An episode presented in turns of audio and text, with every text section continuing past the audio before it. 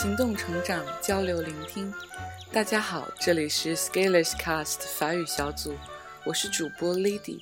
今天给大家带来的是法语原版《小王子》第一章，Chapitre u。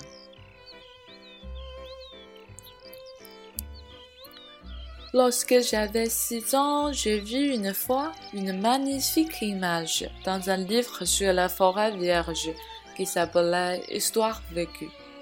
Ça représentait un serpent bois qui avala un fauve.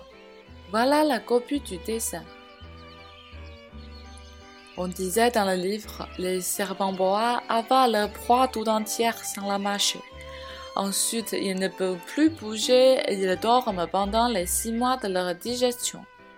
J'ai alors beaucoup réfléchi sur les aventures de la jungle. Et à mon tour, j'ai réussi avec un crayon de couleur à tracer mon premier dessin. Mon dessin numéro un. Il était comme ça. J'ai montré mon chef d'œuvre aux grandes personnes et je leur ai demandé si mon dessin leur faisait peur. Elles m'ont répondu Pourquoi un chapeau fera-t-il peur? Mon dessin ne représentait pas un chapeau, il représentait un serpent bois qui digérait un éléphant. J'ai alors dessiné l'intérieur du serpent bois afin que les grandes personnes puissent comprendre. Elles ont toujours besoin d'explications. Mon dessin numéro 2 était comme ça.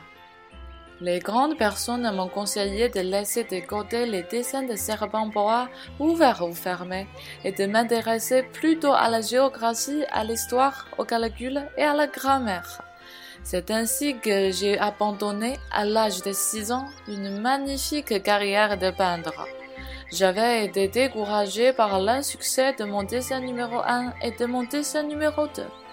Les grandes personnes ne comprennent jamais rien toutes seules et c'est fatigant pour les enfants de toujours leur donner des explications. J'ai donc dû choisir un autre métier et j'ai appris à piloter des avions. J'ai volé un peu partout dans le monde. Et la géographie, c'est exact, m'a beaucoup servi. Je savais reconnaître du premier coup d'œil la Chine de l'Arizona. C'est utile si l'on est égaré pendant la nuit. J'ai ainsi eu au cours de ma vie des tas de contacts avec des tas de gens sérieux. J'ai beaucoup vécu chez les grandes personnes. Je les ai vus de très près. Ça m'a pas trop amélioré mon opinion. Quand j'en rencontrais une qui me paraissait un peu lucide, je faisais l'expérience sur elle de mon dessin numéro un que j'ai toujours conservé. Je voulais savoir si elle était vraiment compréhensive mais toujours elle me répondait c'est un chapeau. Alors je ne lui parlais ni de serpent bois, ni de forêt vierge, ni d'étoiles. Je me mettais à s'aborder.